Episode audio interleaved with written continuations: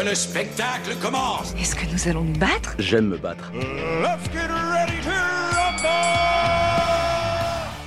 C'est Bagarre spécial western, deuxième manche. Dans notre format jeu, une partie de la rédac d'Allociné va s'affronter. Au cours de ce podcast façon match de boxe, notre équipe devra éliminer une proposition à chaque round et évidemment, à la fin, il ne pourra en rester qu'un. Pour cette deuxième partie, je suis toujours entouré de Vincent Formica, de Vincent Garnier et de Corentin Palanchini. Salut à tous les trois. Salut Salut Salut À la réalisation, toujours Mathieu Bonin et Brigitte Baronnet à la présentation. Je parle de moi à la troisième personne, ça va de soi. On s'était quitté donc avec Impitoyable, vainqueur de la première manche de ce bagarre spécial western. Et donc, on va continuer à faire s'affronter les films, toujours avec euh, votre bonne humeur et votre expertise. Quel est le prochain film à être tiré au sort? C'était le tour de Vincent Formica. Voilà, C'est le, ouais. le sixième round. Round six. Fight! Impitoyable avec Clint Eastwood va affronter Impitoyable versus Pell Rider. Toile de tente, bois de charpente.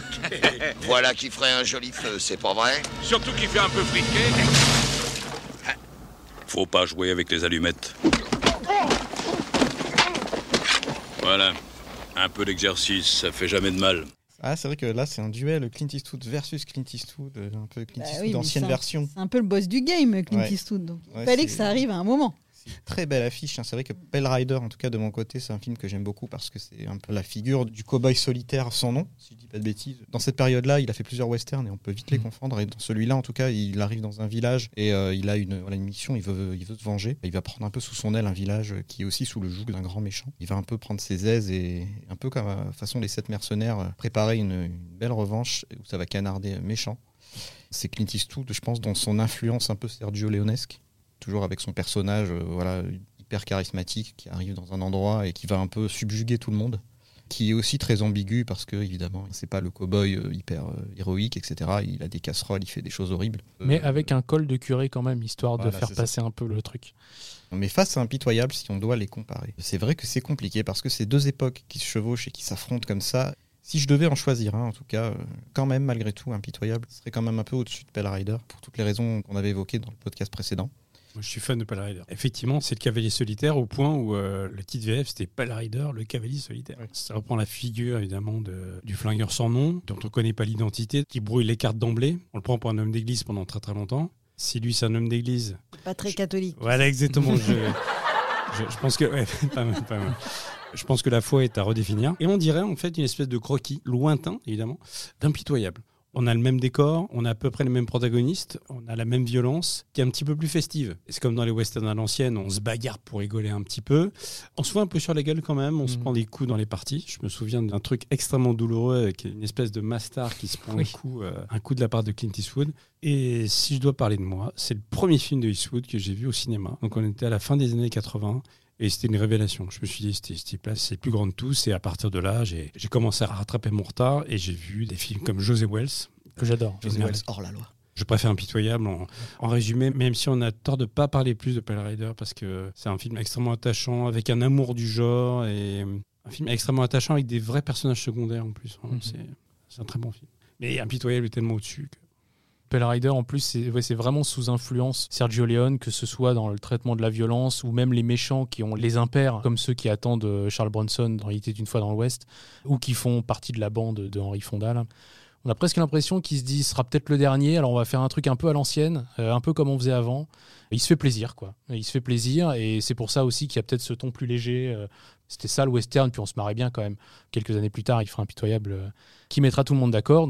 Moi, je vote aussi impitoyable euh, face à Pell Rider, qui est effectivement ne, démérite pas dans les bons films réalisés par Clint Eastwood. Face à impitoyable, il, il teste pas. Et il a peut-être, un- je dirais, un petit peu moins de personnalité que José Wells, qui a vraiment des images emblématiques qui te restent, ou que l'homme des hautes plaines, qui a un visuel incroyable. Et en même temps, Pell Rider, c'est peut-être celui qui pêche le plus de ce point de vue-là. Il me reste pas beaucoup de beaux plans. Il y a un plan final qui me revient là, et puis quelques scènes de bagarre, mais c'est un peu tout, quoi. Et puis on lui dit merci quand même pour le plan final où euh, le cavalier repart dans le, Voilà. dans le couchant. Exactement. T'avais presque l'impression qu'il se disait c'est peut-être le dernier. Donc tant qu'à faire le dernier, on va faire un coucher de soleil, un cavalier qui part, qui a pas dit son nom, qui vient, qui va et qui repart quoi. C'est un beau film, mais impitoyable, c'est impitoyable quoi. Clint Eastwood, flingue Clint Eastwood. Eh Et oui. donc, il reste qui? Clint Eastwood. Est-ce que Clint Eastwood va résister à ce nouveau round? Donc on en est déjà au septième round. Round 7. Fight! Vincent Garnier, Ce qui te confie serait le prochain terrible, film. Ce serait qu'il ait affronté Sergio Leone. Ah, Ça, ce Ça serait va, terrible. ça va Ça probablement serait la arriver au bout d'un moment. Ce serait la mort du quoi. Oh, tout va très bien, le grand silence. Je peux t'offrir que le cheval de mon fils contre la vie de cet homme va qui va venger mon enfant. Tu peux pas refuser d'empêcher qu'on tue d'autres innocents. J'ai pas envie de te tuer. Crois-moi, tu peux me faire confiance. Tout petit peu daté. Un petit peu daté aussi, moins que la poursuite, mais quand même. hein, on est... Quelque chose me dit qu'il n'y a pas énormément de suspense, même si j'y connais pas grand-chose, mais j'ai l'impression qu'il n'y a pas trop de suspense. On est dans le western qui est très maniéré. On est dans la caricature du western qui essaie d'être un peu autoriste. Je suis pas fan du tout du grand silence. On est devenu à ce personnage qui ne parle jamais parce qu'ils avaient un gros problème de dialogue manifestement et donc ils ont tous coupé. Et ça donne un film qui est, une vraie curiosité parce qu'un personnage principal qui est muet quand même, bon, ça n'a pas grand intérêt vraiment, c'est juste une curiosité. Impitoyable lui met une basse tous dans la tête, mais alors Personnellement, j'ai découvert ce film sous les bons conseils de Corentin d'ailleurs. Je ne pas un fan de western. Euh, J'ai été très très surpris, bah, déjà parce que euh, on retrouve Jean-Louis Trintignant euh, dans le rôle principal. Et je trouve que le fait d'en faire un personnage muet permet une meilleure identification à son personnage. Je me suis mis un peu à sa place et euh, ses dilemmes et à tout ce qu'il doit affronter, en tout cas dans le film. Il est face à un méchant qui est joué par euh, Klaus Kinski. Qui est dans la nuance lui. hein. Il est, ouais, il est toujours over the top. Ce, mec, ce mec-là, il était complètement dingo. Et je trouve encore là, il se, il se retient un peu. Il y a des films où il est encore plus fou. Le contraste entre les deux est assez, est assez fort. J'ai trouvé ce film très très fort. Il a surtout une esthétique, je trouve, très belle. On voyait pas du tout dans les westerns avec la, la neige, le héros avec son manteau. Il se prend quand même de, de sacrés roustes dans le film. Il est, il est, c'est pas un héros ordinaire en tout cas. C'est un héros qui se Il prend se des roustes. malmener, euh, il se fait- oui. il se fait vraiment malmener. Et, et puis il y a un dénouement euh, très très audacieux auquel on s'attend vraiment pas et qui marque, qui m'a en tout cas qui m'a profondément marqué. Je pense que Corentin en avait parlé. euh, Oui, moi je suis, je ouais, pareil, euh, j'aime beaucoup, beaucoup ce film. Pas, pas seulement pour les, les, les petits gadgets du style, euh, vous avez vu, on fait sous la neige, machin, euh, qui apportent un vrai truc parce que du coup, on voit des cow-boys, mais habillés comme on les voit rarement, avec le manteau de fourrure. euh, ils ont la fumée qui sort de la bouche, euh, ils sont obligés de. Ils, ils ont les mains gelées pour tirer. euh, c'est des trucs qui sont pas très exploités finalement dans le genre. Dans les huit salopards qu'on évoquait dans la première partie du podcast Bagarre. Oui, c'est vrai, qui était aussi sous la neige. Le reproche que je ferai au film, c'est qu'il a un manque de rythme qui est quand même assez terrible. Il y a une, une intrigue secondaire avec le shérif local, qui est joué par euh, Frank Wolf, qu'on reverra dans Il était une fois dans l'Ouest, qui pour le coup est pas toujours très intéressante à suivre. Ça aurait pu faire 1h20 au lieu d'une heure 40, quoi. Mais euh, globalement, oui, moi j'aime beaucoup ça euh, parce que ça se démarque. Et, et pour la fin, et le personnage de Kinski qui en fait complètement des tonnes, qui est un personnage jusqu'au boutiste, et le scénario va te montrer à quel point il est jusqu'au boutiste. Et c'est des fins qu'on n'avait pas beaucoup dans le western, alors qu'on n'avait pas du tout dans le western américain. Et même dans le western italien, c'était rare que ça aille aussi fort dans le nihilisme. On franchit quand même une étape et il y a un peu un, un avant et un après euh, le grand silence, au moins de ce point de vue-là. Après, c'est sûr que Corbucci, c'est pas Clint Eastwood, hein, ça on va pas se mentir. Team impitoyable encore, mais le grand silence a pas démérité. Il avait peut-être pas le réal le plus à même d'embellir le, le sujet. Quoi. C'est vrai qu'en tout cas, selon moi, euh, Le Grand Silence possède vraiment le- un des dénouements les plus frappants que j'ai vus dans toute mon existence de cinéphile. Ça vaut vraiment le coup d'œil. Et en plus, en achetant le DVD Blu-ray, il y a la fin euh, alternative, celle qui est moins nihiliste. Vous verrez pourquoi ils ont fait le choix de l'autre. hein, parce qu'elle est quand même beaucoup plus convenue. Et là, pour le coup, elle fait du film un truc où tu te dis, mais en fait, ça n'a pas d'intérêt. ça, euh, voilà. Donc, ce qui prouve bien que le film n'est pas non plus un, un chef-d'œuvre absolu, mais c'est quand même un solide film avec des originalités et qui mérite d'être découvert, même s'il ne vaut pas impitoyable. Impitoyable donc l'emporte à nouveau. Et c'est donc le huitième round. Jusqu'où avec- ira-t-il Ah ouais, voilà. Est-ce qu'il ira jusqu'au bout Round 8. Fight! Il y a encore deux cartouches. Deux cartouches dans le barillet. Voilà. Ah, c'est beau, il y a des métaphores filées qu'on aime bien là. Numéro 8. Alors, les sept mercenaires. Fenêtre au deuxième étage. Le rideau a pris. Vous n'avez rien Non. En tout cas, ça m'a coupé la chic. Le comité d'accueil est déjà là. Faites demi-tour et redescendez au galop. Bon, évidemment, euh, vu comme ça, bon, ça a pas l'air ouf, hein, on va pas se mentir. Mais, mais le, le- alors déjà, j'étais content que ce soit pas le remake hein, Ah, on a hésité. on a avec, hésité, avec Chris Pratt. euh, J'aurais que- pu défendre le remake. J'avoue que c'est un que j'ai bien bien aimé. le remake. Ah non, moi j'aime pas, Ah. j'aime pas, mais aussi parce que euh, c'est des, il y a des, bon bref, on n'est pas là pour parler du remake.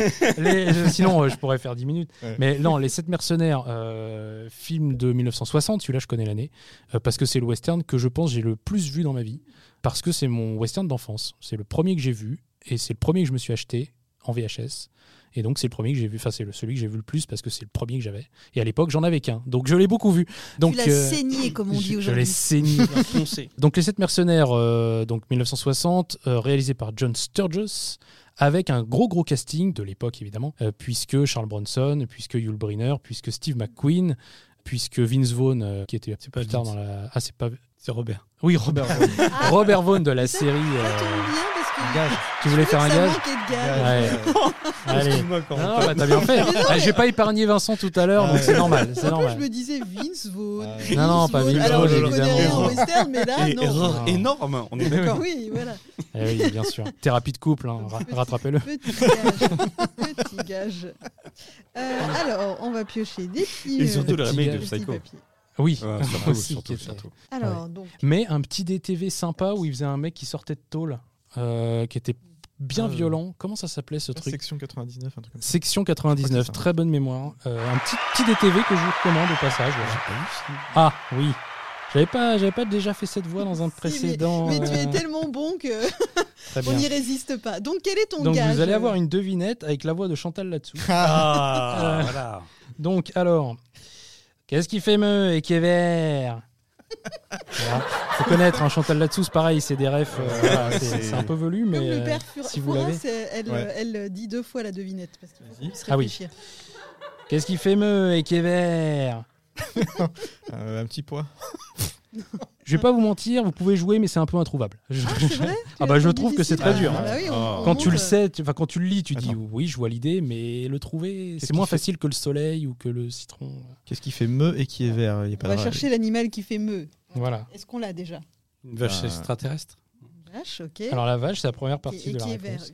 Une Euh, vache Une vache, c'était l'aime. À la fin, à la fin, ça fait un jeu de mots. Donc il y a bien la vache. Normalement, tu devrais donner les indices avec la voix de Chantal Avec la voix de. Chantal La vache qui Ah. rit. Alors, vous avez la vache. Trouvez ce qui est vert. Devinette trouvée sur Internet. hein. Je décline toute responsabilité pour la nullité de ces devinettes. Ah oui, là, c'est c'est- il Je peux vous le dire. y a un jeu de mots. Non, je sais pas. La vache kiwi. Oh là là. Ah, ouais, pas mal, c'est- pas mal. ah ouais, c'est subtil. Jeu de mots, petit. euh, Joli, joli. Il n'y a toujours aucun lien avec la thématique du western. Ouais. mais Il y a des vaches. Ah si, il y a des vaches. Il y a Ah, des oui, vaches dans les westerns. Il y Attention. le soleil couchant, là il y a la Il n'y en a vache. pas dans les sept mercenaires, mais il y en a dans les. Prêté euh, à ce gage avec cette voix Plaisir. formidable. plaisir. Bah, les sept mercenaires, euh, voilà, donc je, je disais un, un gros, gros casting donc avec Robert Vaughn. Euh, voilà. Le premier rôle de Horst Buchholz, qui après euh, fera une petite carrière dans le cinéma européen, notamment allemand. Il était allemand de toute façon. Euh, J'en oublie, mais ils sont moins importants, genre Brad Dexter. Bon, Brad Dexter. James voilà. Coburn. Et James Coburn, voilà. Il me Eh semblait bien que j'en manquais un.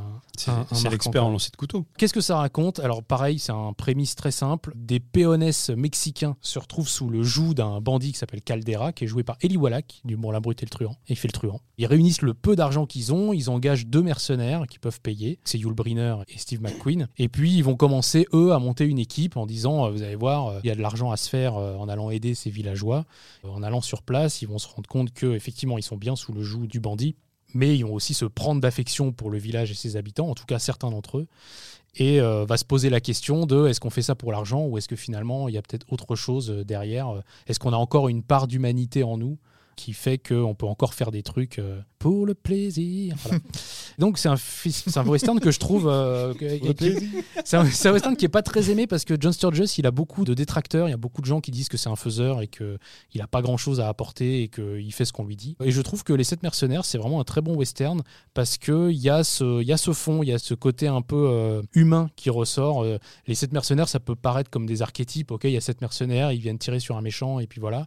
Et en fait, non, euh, petit à petit, ils se découvrent, chacun a ses moments où tu apprends à les connaître, tu apprends à les découvrir. C'est un très très bon western. Est-ce que vous pensez qu'il rivalise avec Impitoyable? Ces deux monuments du western, c'est compliqué. Euh, après, il a une genèse un peu marrante parce qu'il y a eu une rivalité entre Yul Brynner et Steve McQueen. Yul Brynner supportait pas trop le, côté un peu exubérant de, Steve McQueen, donc euh, ça se ressent beaucoup dans le film. Les personnages sont un peu comme les acteurs dans la vraie vie, donc il y a une, belle dynamique, je trouve. Mais euh, c'est vrai que face à Impitoyable, c'est très compliqué de le mettre au-dessus parce que ça reste un remake de d'Essai de Samouraï, donc forcément c'est plus compliqué de, passer derrière le chef-d'œuvre de Kurosawa et de s'imposer. Le grand public, je pense, ne sait pas que c'est un remake. Ça reste quand même monument du western. Cela dit, euh, de mon côté, euh, je pense que je le mettrais quand même euh, impitoyable devant les sept mercenaires. euh, Même si j'a- j'adore l'histoire parce que le côté un peu, de- on va défendre la veuve et l'orphelin. euh, Charles Bronson a rarement été aussi émouvant que dans ce film-là, alors qu'il n'est ouais. pas très présent. Il, est, Mm. il, c'est- il fait partie des mercenaires, mais c'est pas, il est pas dans le top 3. Quoi. Et euh, non, il est vraiment, euh, vraiment très. Il a fait d'autres films où il est plus émouvant, bien sûr, mais euh, c'est rare de le voir comme ça. Quoi. ça exulte, on va dire, ça exalte plus, on va dire, des, des belles valeurs par rapport à Impitoyable qui est vraiment beaucoup plus, euh, beaucoup plus sombre. C'est Il y a une que- réplique de fin qui me cueille à chaque fois. Je sais que je passe pour un blaireau parce que je me suis bourré de noms en disant j'ai vu le film 100, 120 fois et j'ai j'ai confondu deux acteurs. Mais à la vérité, la réplique finale, malgré le fait que j'ai vu va, beaucoup j'ai vu le film beaucoup de fois, elle me cueille à chaque fois. Chaque fois que je- j'entends cette réplique après avoir vu le film, ça m'émeut. Le fait qu'il y ait ces mecs-là qui ont un vécu, parce que c'est des acteurs, Oui. à la fois c'était des acteurs en début de carrière et en même temps ils font plus âgés. Steve Ouais. McQueen, on a l'impression qu'il est dans le biz depuis longtemps, alors que pas non. Il y a une expérience qui se dégage d'eux, euh, qui fait que quand ils te disent, et il y a une phrase que je spoile pas, une phrase péremptoire à la fin, euh, un peu euh, vraiment euh, moralisatrice un peu, et en même temps tu te dis, eh bah ouais, c'est beau ce qu'on me dit en fait. Ouais, J'aime beaucoup ce film, mais je le placerai en dessous d'Impitoyable, Ouais, je, suis un, je suis un fan des 7 mercenaires aussi. Et pas uniquement pour la musique. qui est culte aussi. ouais. Dimitri Tiomkin, qui nous donne euh, l'occasion de voir l'une des plus belles chevauchées de l'histoire du western. Est-ce que c'est pas Elmer Bernstein qui fait la musique Oh putain. Oui. Est-ce que, Est-ce que c'est pas pas, manger- Elmer Bernstein qui Est-ce que je vais pas manger un petit. Je sais à, à pas, vérifier. mais à à vérifier, vérifier, parce à que. vérifier, parce que je suis pas sûr de moi, mais à- à alors, vérifier. Suis quasi sûr que c'est Elmer Bernstein parce Je, que Ah ouais je crois que c'est Dimitri euh. Mais bon, on va vérifier. On va Ouais, vérifier. Si tu t'es trompé, Vincent, Putain, j'ai- ce sera j'ai- ton tour à d'avoir un gage. Terrible. Ah, je, prépare, je prépare au cas où. On continue à parler malgré tout. Oui, bah oui, oui. J'aime beaucoup le film, c'est un vrai souvenir d'enfance. Et lorsqu'on sait que Steve McQueen et Yul Brenner avaient des tensions sur le tournage, c'est Elmer Bernstein? Ouais, Ah c'est putain, je t'ai fait doser. Quoi. On, on voit plus que ça en en regardant le film. Merci, euh, merci Mathieu. Il a pris un jour à partie euh, Steve McQueen, euh, Brenner, pour lui dire si jamais tu continues à faire le chien fou, moi j'enlève mon chapeau et on ne verra plus. Il avait un crâne lisse. Ouais. Et euh, évidemment, s'il enlève le, le chapeau, euh, on voit plus personne du tout parce qu'on est, on est obnubilé par le crâne chauve de. Oui, ça se faisait pas du tout. En plus d'être Mm. chauve Oui, à l'époque, les stars de cinéma n'étaient pas chauves. C'était très mal vu. Ah, Alors maintenant, qu'aujourd'hui, alors que maintenant, ça, ça passe tellement bien. Bon, allez, allez, mon gars. Il est gentil, il est Oh. gentil ce gage, il est mignon parce que bon, il est pas trop difficile. Parce que c'était pas une erreur énorme. Une, Oui. si. Non, bah non, non, lunette bah non. à lire avec la voix de. Avec la. Oh là La petite voix de faux raccord. Mmh. Ça va, elle c'est est mignonne. Elle mignonne. Oh, c'était pas du tout pour moi ce, ce gage. Alors, la voix de faux raccord, je, mais je, la, je la connais pas. Ah, c'est le truc avec Michel et Michel Oui, c'est ça, c'est. Michel et Michel. Qu'est-ce qu'il peut faire le tour du monde en restant dans son coin Excellent, excellent. je, je répète. Prends les clients. Qu'est-ce qu'il peut faire le tour du monde en restant dans son coin Mais dis donc, incroyable incroyable cette question. imitation. Mais oui, tu on le fais dirait trop que c'est bien. toi.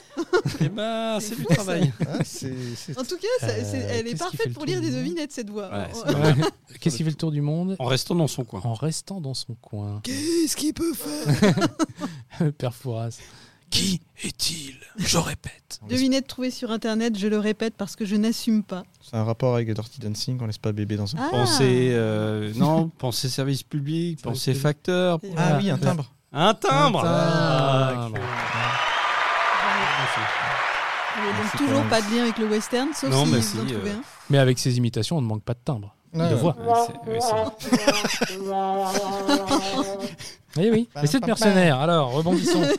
Euh, Bah, bon, je crois qu'on a, aller on a devant. tranché. Ouais. C'est que ouais, il est quand même en dessous, même si on, on aime beaucoup ce film. hein, mais... BO plus culte que celle d'Impitoyable. Ouais. Malgré tout. Qui est très On peut belle. lui laisser ça. Qui est quand même très belle. Je ne pensais pas que Impitoyable tiendrait euh, aussi bien la distance. Peut-être Voilà. parce que tu l'as pas vu. C'est possible. C'est possible. Mais euh, voilà, il va faire face à un sacré concurrent pour ce dernier round Oh. qui arrive. Final round. Fight. Vincent Formica, donc Ouais. c'est le round numéro 9, ultime round. J'ai Donc peur, Impitoyable va affronter. Il affrontera le boss du game, le boss final. Il était une fois dans l'Ouest. Paf Oh là là là là là. Oui, continue. Mâchonne-le, ton bidule. Au moins, tu ne diras pas de conneries. Seulement, fais attention aux fausses notes.